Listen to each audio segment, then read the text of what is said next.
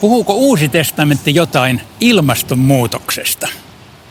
No, Jeesus ja apostolit odottivat pikaista Jeesuksen takaisintuloa, eivätkä tietenkään voineet tietää tai siis puhua näistä kaukaisista asioista mitään.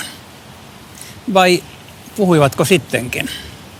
Nimittäin ilmestyskirjassahan on kuvauksia, jotka näyttäisivät ö, hämmästyttävän hyvin sopivan juuri näihin aikoihin, jolloin me puhumme ilmaston saastumisesta, vesien saastumisesta ja ylipäätänsä tämän maailman vaikeista kohtaloista. Siis puhuuko ilmestyskirja näistä asioista, joista me nyt luemme ilmastonmuutoksen ennakointia näistä kuvista? Ehkä puhuu, ehkä ei, emme voi varmasti sanoa, sillä ilmestyskirjahan puhuu itse asiassa ennen kaikkea siitä, että kun tässä maailmassa on suuria katastrofeja, kun tässä maailmassa on vaikeita kohtaloita, niin Jumala on niiden kaikkien takana. Ilmestyskirjassa on usein passiivimuoto. Pahalle annettiin valta. Kuka sen antoi?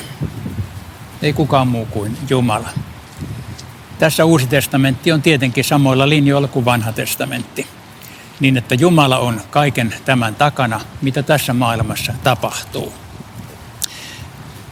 Ympäristöasiat ovat kuitenkin tärkeitä kristityille. Nimittäin ää, Jeesus sanoo, kaiken mitä te tahdotte ihmisten teille tekevän, tehkää te samoin heille. Tämä niin sanottu kultainen sääntö koskee tietenkin meitä, seuraaviakin sukupolvia ja huolehtimista seuraavien sukupolvienkin elinolosuhteista. Taikka rakkauden kaksoiskäsky, jonka mukaan meidän tulee rakastaa lähimmäisiä niin kuin itseämme, siis myös tulevia sukupolvia. Kristitylle ympäristökysymykset ovat haaste, jossa Jumalan rakkauden velvoittamana meidän täytyy toimia.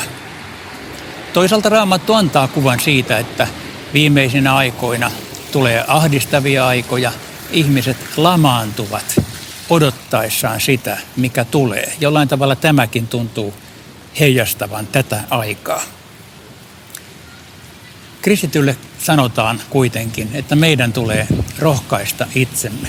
Meidän tulee toimia kyllä, mutta samalla luottaa Jumalan hyvään johdatukseen. Itse asiassa tähän kysymykseen me voisimme lukea Jeesuksen vuodisaarnastanat.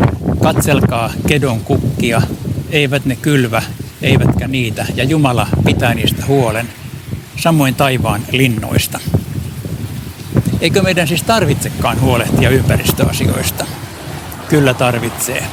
Mutta viime kädessä jättää varsinainen huolehtiminen Jumalan asiaksi niin, että me saamme luottaa siihen, että hänen käsissään elämä joka tapauksessa on minun pieni elämäni ja tämän maailman elämä.